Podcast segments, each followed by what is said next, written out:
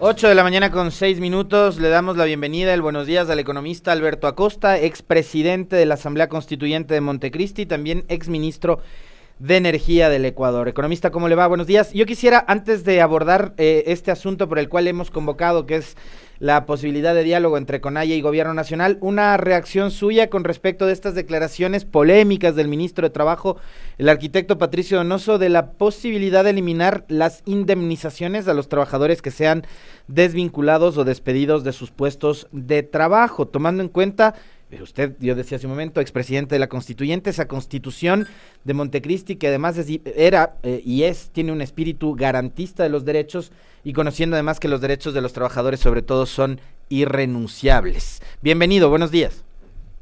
Muy buenos días, Alexis. Las declaraciones del ministro rayan no solo un acto de inconstitucionalidad, sino en una verdadera provocación política me parece inaudito que se trate de eliminar las indemnizaciones a las que tiene derecho un trabajador que es despedido. Creo que habrá que rechazarlas categóricamente porque lo que se está configurando es un escenario para aumentar los niveles de explotación de la clase trabajadora. La misma propuesta de un código laboral paralelo habla en ese sentido. Yo entiendo la gravedad de la situación en términos de desempleo, no nos olvidemos que más o menos casi un 70% de la población económicamente activa carece de un empleo adecuado, apenas un 30%, poquito más de un 30% tiene un empleo adecuado. Pero la solución no es crear condiciones para seguir explotando a la mano de obra, para que sea la mano de obra y de paso también la destrucción de la naturaleza la vía a través de la cual se pretenda resolver los graves problemas económicos existentes. No nos olvidemos algo, Alexis, tenemos un código de trabajo que tiene que ser respetado y me parece una verdadera aberración que se quiera construir un código de trabajo paralelo para quienes vayan a ser contratados de aquí en adelante. Podríamos ponerlo en términos muy claros y quizás confrontacionales, ¿por qué no? Que el código de trabajo existente garantiza la explotación de la mano de obra y el código de trabajo paralelo que está planteando el gobierno nacional garantizaría la sobreexplotación de la mano de obra. Lo que acaba de decir el ministro de Trabajo es intolerable y debe ser totalmente rechazado. Pero vemos discursos de economista que van, que van en esa línea y que, digamos, cada vez lo refuerzan más, ¿no? Y van buscando argumentos que, que a uno le pueden parecer, digamos, disparatados, pero que van en la línea de, por ejemplo, es mejor eso a no tener nada. Por ejemplo, entonces, ¿qué hacemos ahí? Esa es parte de la lectura que se está utilizando. Resolver los problemas por el lado donde se puede conseguir cierta salida porque la gente está desesperada, pero no se buscan respuestas para conseguir, por ejemplo, mejores niveles de competitividad del aparato productivo. Por otro lado, pensemos en algo que también le preocupa a la CONAIE, la reducción de las tasas de interés. ¿Por qué no hacer un esfuerzo serio para reducir sustantivamente las tasas de interés, lo que implicaría para el gobierno de Lazo enfrentar a sus antiguos colegas banqueros? Ese es un tema que a todas luces no quiere hacer el gobierno nacional. El gobierno nacional hizo una invitación a los banqueros hace un par de meses para que reduzcan las tasas de interés, pero fue una invitación que no surtió efecto alguno, porque hay que buscar otro tipo de medidas y otro tipo de salidas para enfrentar estas cuestiones. A mí me parece que lo que falta aquí es una política económica integral que aborde los problemas a partir de principios fundamentales. La solidaridad, por un lado, y por otro lado la sustentabilidad, porque no podemos tener como alternativa, como solución, la sobreexplotación de la mano de obra, que eso me parece que es una aberración, hemos visto que eso no resuelve los problemas y por otro lado seguir destrozando la naturaleza. Además, sabemos que estas políticas que flexibilizan el trabajo, flexibilizan las relaciones laborales y que conducen a una precarización laboral, no generan normalmente mayor cantidad de empleos y si generan son de muy baja calidad, lo que sí garantizan en todos los casos es una mayor concentración de la riqueza. En Montecristi una de las cosas que que se hizo y desde el sector de, defensa de los derechos de los trabajadores más se aplaudió. Corríjame usted si me equivoco en, la, denominación, pero fue eh, precisamente el mandato 8, ¿no? El que eliminaba la precarización y flexibilización laboral, que ahora también es un discurso que está cobrando fuerza, porque lo que quieren ir es a una reforma que permita nuevamente este tema del contrato por horas, eh, la no afiliación de los trabajadores a la seguridad social, lo cual a partir de la consulta del 2011 además está, eh, digamos, duramente sancionado sancionado. Eh, ahí va a ser muy importante el rol que juegue la Asamblea Nacional y usted ve una Asamblea que esté cohesionada en defensa, por ejemplo, del derecho de los trabajadores o no. Bueno, ahí hay varios temas que habría que analizar, Alexis. La cuestión primera es que la flexibilización laboral que se desmontó en la Asamblea Constituyente de Montecristi poco a poco fue nuevamente reintroducida en el gobierno de Correa. Recordemos las reformas del año 2016 y ahora lo que se quiere es profundizar ese tipo de relaciones laborales en las cuales los trabajadores pierden muchos de sus derechos. Creo que este es uno de los temas más complicados que tenemos que abordar. Ya lo dije anteriormente, hay que rechazar de plano estas pretensiones y habría que esperar que en la Asamblea Nacional se configure un frente muy sólido para impedir este retroceso en derechos. Son cuestiones que podrían establecer los, los, los elementos básicos para una suerte de reencuentro de fuerzas sociales que tendrían que ir frenando todas estas pretensiones de este gobierno neoliberal. Ahora, eh, yo les citaba el caso de, la Asamblea y vemos que tenemos un primer poder del Estado, el poder legislativo, que como pasa con el gobierno, que no sale del tema de la vacunación y sigue siendo esa su gran bandera de para venderse, ¿no? Ante, los ecuatorianos. A la Asamblea le está pasando lo mismo con el tema de las denuncias, ¿no? Entonces seguimos entrampados en la ya salimos del juicio a Cel y vamos al juicio político en contra del defensor y la y esta pugna que hay entre Zori y Villavicencio. ¿Cuándo vamos a poder salir de eso y ver una asamblea y un ejecutivo que puedan darle gobernabilidad al país? ¿O usted ve muy lejano ese ese escenario? Bueno, en primer lugar, yo creo que el tema de la vacunación es digno de ser reconocido porque es un esfuerzo que está haciendo el gobierno nacional, pero eso no debe ser el pretexto para impulsar, a cuenta de que está vacunando a un importante número de personas, políticas que son abiertamente, por un lado, inconstitucionales, por otro, abiertamente políticas que van a generar una mayor pobreza y miseria o que van a fortalecer las tendencias de sobreexplotación de la mano de obra y de destrucción de la naturaleza. Pensemos a más de las declaraciones del ministro del Trabajo, lo que significan, por ejemplo, los decretos 95 y 151, el decreto 95 del 7 de julio pasado, que habla de la cuestión petrolera y el 151 que habla de la cuestión minera, que lo que pretenden es ampliar la frontera extractivista en el petróleo y en la minería sin respetar la constitución, sin respetar los derechos de las comunidades y haciendo tabla rasa de algunas propuestas alternativas que el mismo presidente Lazo había formulado en campaña. Ahora, eh, yo el otro día conversaba con, con Leonidas, dice en este espacio economista, eh, y, de alguna forma discrepaba con él con una declaración que dio durante la marcha del 11 de agosto. Lo volví a comentar el día de hoy a partir de un hilo de tweets que una buena amiga y oyente de este espacio elaboró el día de ayer. Eh, porque Leonidas Diza decía, el, el, pueblo ecuatoriano no eligió eh, o no votó eh, por la privatización, por la flexibilización laboral, por, por un modelo neoliberal. Y yo creo que Leonidas Diza se equivocó, porque los ecuatorianos, sobre todo los que votaron por Guillermo Lazo, sabían precisamente lo que estaban, eh, eh, por, por quién estaban votando y a quién estaban eligiendo. Y ahí, en su plan de gobierno, si uno revisa bien, está el delegar al sector privado salud, educación, explotación petrolera, etcétera, etcétera.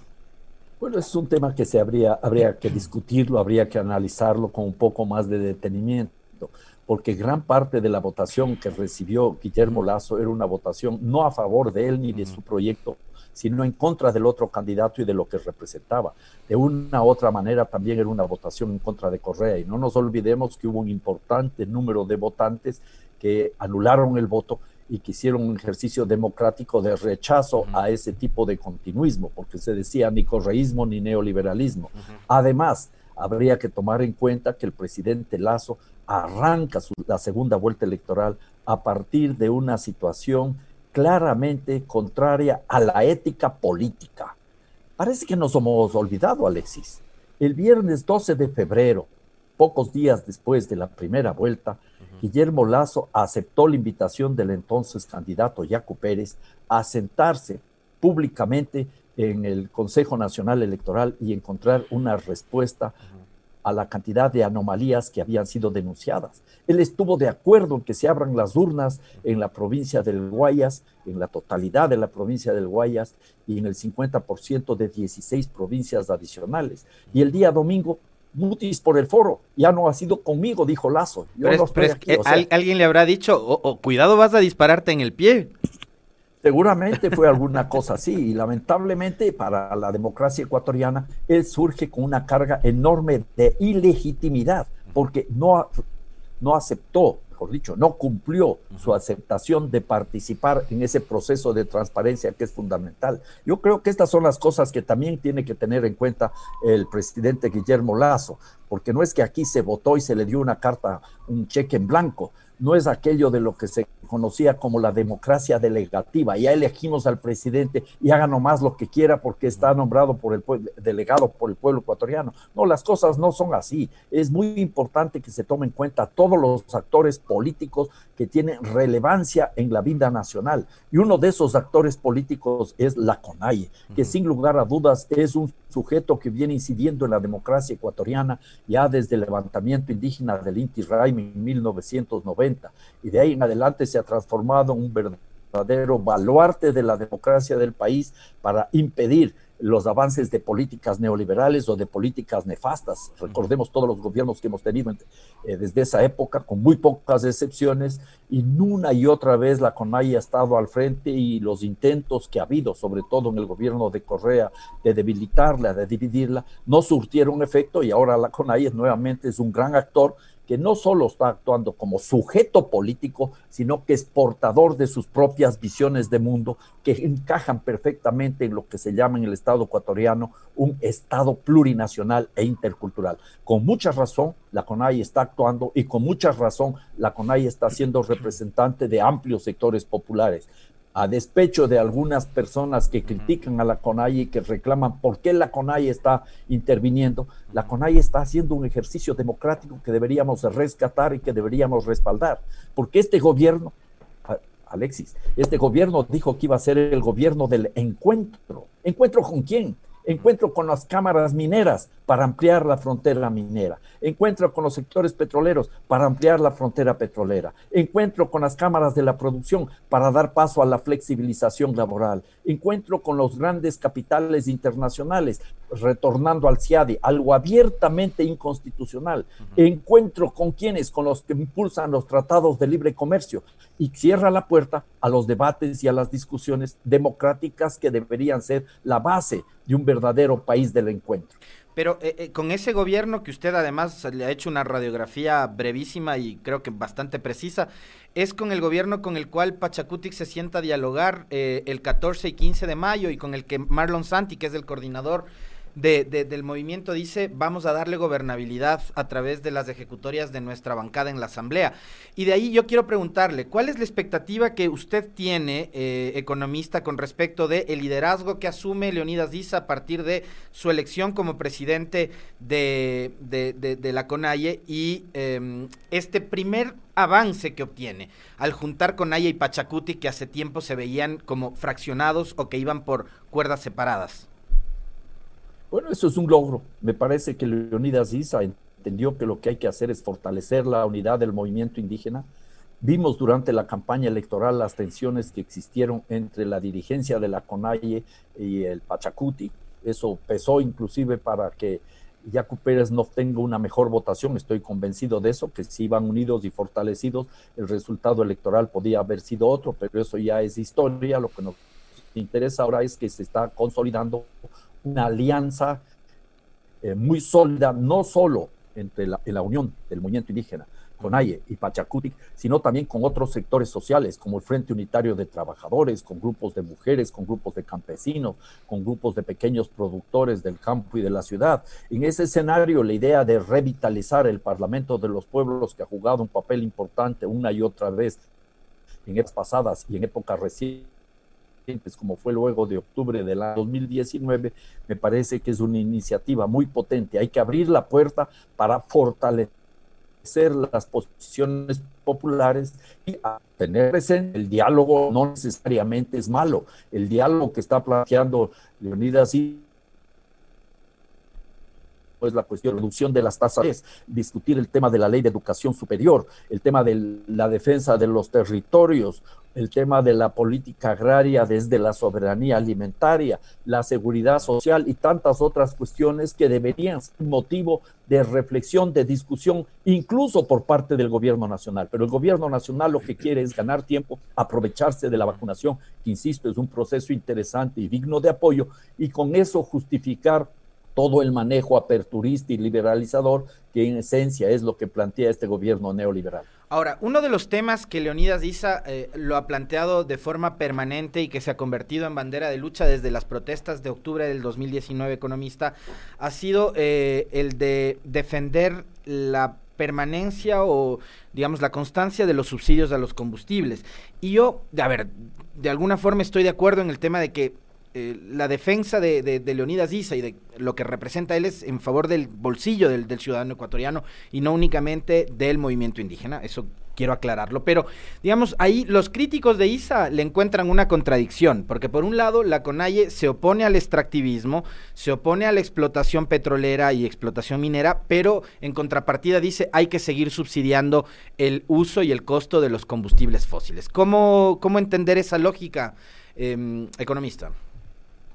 Personalmente creo que es necesario revisar los subsidios de los combustibles, lo he dicho ya desde hace mucho tiempo atrás, he planteado incluso alternativas y soluciones al respecto, pero tiene que ser una revisión integral.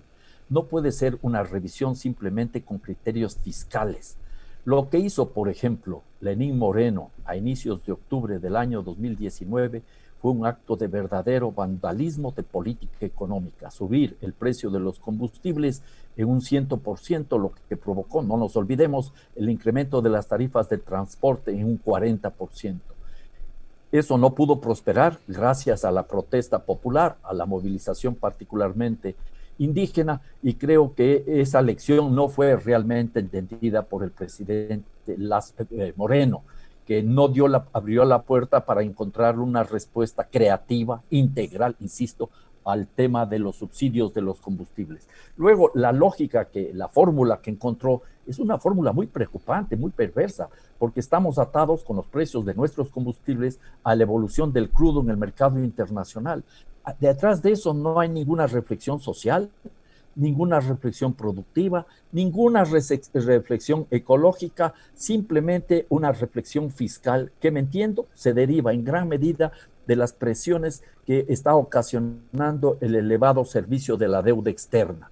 Y entonces, frente a esto, en clave de una revisión integral, lo primero que habría que hacer es diagnosticar con claridad la situación actual de los subsidios energéticos en el país para encontrar una respuesta. Punto uno. Punto dos, requerimos una estrategia de transición energética en donde los precios y los subsidios de los combustibles sirvan de herramienta para incentivar dicha transición sin golpear a las poblaciones vulnerables que requieren combustibles baratos para que sus actividades productivas y no productivas les permitan seguir viviendo, sobreviviendo en las actuales circunstancias. Y entonces, por ejemplo, habría que priorizar el transporte público y de mercancías con esquemas de subsidios que pueden jugar un papel determinante. En lugar de tener, por ejemplo, una eliminación total de los subsidios, ¿por qué no eliminamos los subsidios para las gasolinas y con algunas excepciones, algunas salvedades, voy a proponer alguna idea, y mantenemos el subsidio en el diésel, ¿ya? Y lo que habría que hacer... ¿Por qué? Porque el diésel se utiliza, por ejemplo, para sector productivo, ¿no es cierto? Eh, pesca, para el sector transporte. Para la industria, para el transporte, se mantiene el subsidio del diésel, lo que habría es que impedir que ese subsidio del diésel beneficie a los que tienen automóviles que se mueven a diésel. Y entonces, por un lado, se debería ir prohibiendo la importación de vehículos que se mueven a diésel, vehículos particulares que se mueven a diésel, y se podría establecer una cuota, una contribución especial anual para quienes tienen un vehículo a diésel que equivalga más o menos a lo que van a consumir de diésel durante el año para que no reciban ese subsidio. Esa podría ser una alternativa. Y luego habría que ver los mecanismos para que las tarifas de transporte público se mantengan bajas sobre todo en los sistemas de transporte dentro de las ciudades. Hay que subsidiar el transporte público. No es algo que no se hace en otras partes y hay mucho éxito en otras partes. En lugar de seguir favoreciendo la construcción de, de vías para los vehículos individuales, hay que generar las condiciones para que el transporte público en las ciudades tenga la primera prioridad. A mí me gustaría, por ejemplo, que en la alcaldía de Quito, una nueva alcaldía de Quito, el nuevo alcalde o la nueva alcaldesa tenga como una de sus actividades fundamentales la construcción de un verdadero sistema de transporte público. En todo el país debería ser eso, ¿ya? Y en ese escenario hay que tener en cuenta que lo que se requiere es, en definitiva, masificar el uso del transporte público a través de una serie de mecanismos que nos permitirían entonces tener una situación diferenciada y habría que ir introduciendo. No sé cuántos de ustedes, los que nos están escuchando, tienen vehículo. Muchas veces uno llega a la gasolinera y la persona que nos atiende dice, viendo la placa, hasta el nombre de quién es el auto. O sea que ya hay ese registro y se podría entonces establecer para la gasolina un sistema diferenciado de precios los vehículos de alta gama deberían pagar un precio mucho más alto de la gasolina y los vehículos más baratos no deberían tener esos precios tan elevados. Pero paulatinamente hay que hacer eso y no de la noche a la mañana, no con estas visiones fiscalistas que lo único que hacen es golpear duramente al bolsillo de los sectores populares y también al mismo aparato productivo.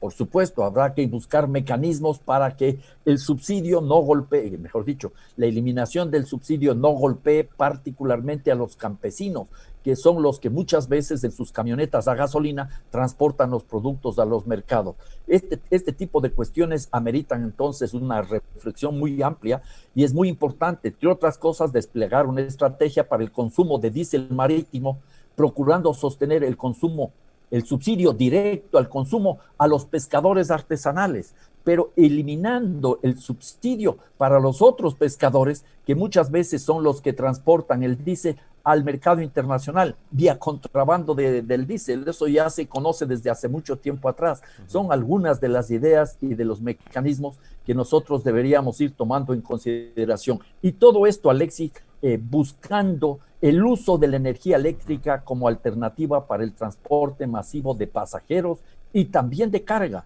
Nosotros tenemos la experiencia aquí con el trolebús en Quito y luego también si algún día funciona el metro será otra experiencia en ese sentido. Yo creo que son cuestiones que deberíamos tener en consideración porque habría que trabajar no solo el tema de los subsidios a los combustibles, sino también un, un sistema de subsidios cruzados al consumo de electricidad.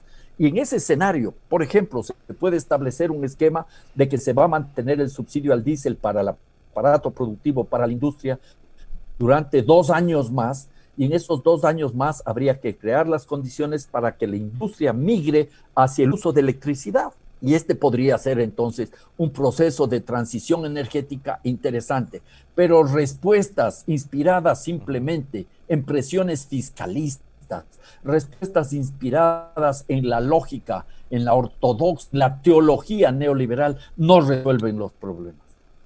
Me encantó eso de que si el metro algún día funciona. Sí, deberíamos ir o migrar hacia esos sistemas que son más eficientes. Además, aquí con el trole se revolucionó de alguna forma eh, la movilidad eh, con el uso de la electricidad, pero nos estancamos largo rato ahí hasta que vino lo del trole, y, lo del metro y ahora vemos que es un proyecto que no sabemos ni cuándo se va a inaugurar. Nos han dicho que será en 2023, veamos qué pasa más adelante.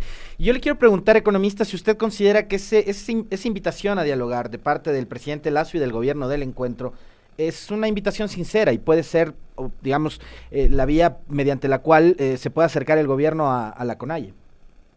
Bueno, a mí me parece que todos los sectores sociales deberían ser invitados por parte del presidente a dialogar. Pero invitar a dialogar ya cuando se han tomado medidas que afectan a esos grupos, me parece que es ya, por decirlo menos, una tomadura del pelo. invitar a dialogar al movimiento indígena mientras se sigue ampliando la frontera petrolera y la frontera minera, afectando sus territorios y afectando a sus comunidades, no tiene mucho sentido. A mí me parece muy bien que se abra la puerta a un verdadero diálogo, pero yo no veo este rato la predisposición del gobierno para abrir ese escenario con miras a encontrar respuestas realmente sustantivas.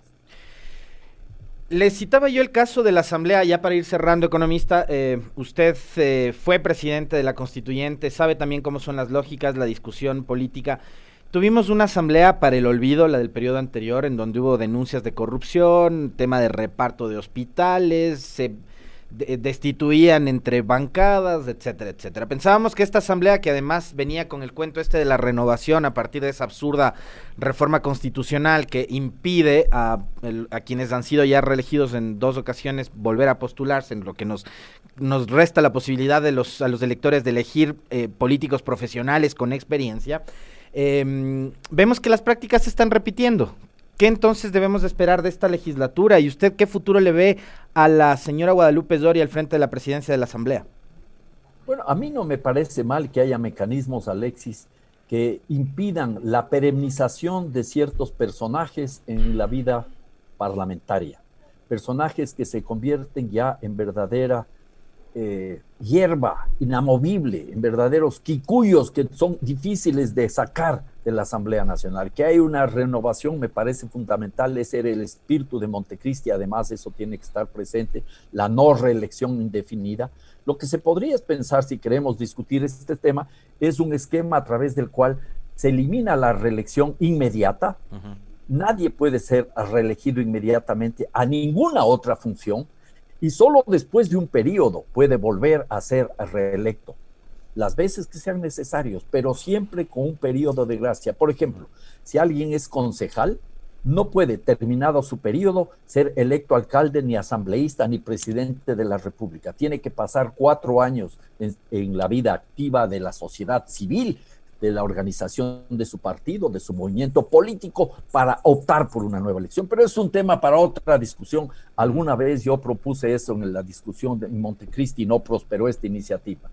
Lo que me interesa ahora es simplemente ver y anotar con enorme preocupación lo que está sucediendo en la Asamblea Nacional. Como que las personas que llegaron allá no entendieron la tarea que tenían entre manos, porque no solo era una cuestión de legislar, fiscalizar, representar a través del foro político que es la Asamblea la discusión que requiere el país, sino que tenían que hacer un ejercicio para superar esas prácticas corruptas que viene arrastrando ya la Asamblea Ecuatoriana, el Congreso Nacional desde hace mucho tiempo atrás y no han pasado ni 100 días de su funcionamiento y hay tremendas denuncias de corrupción que yo creo que debe ser motivo de reflexión. Eso le golpea duramente a la Asamblea Nacional. La Asamblea Nacional tiene que cumplir con sus tres funciones fundamentales, fiscalizar, legislar y ser el foro de representación política por excelencia.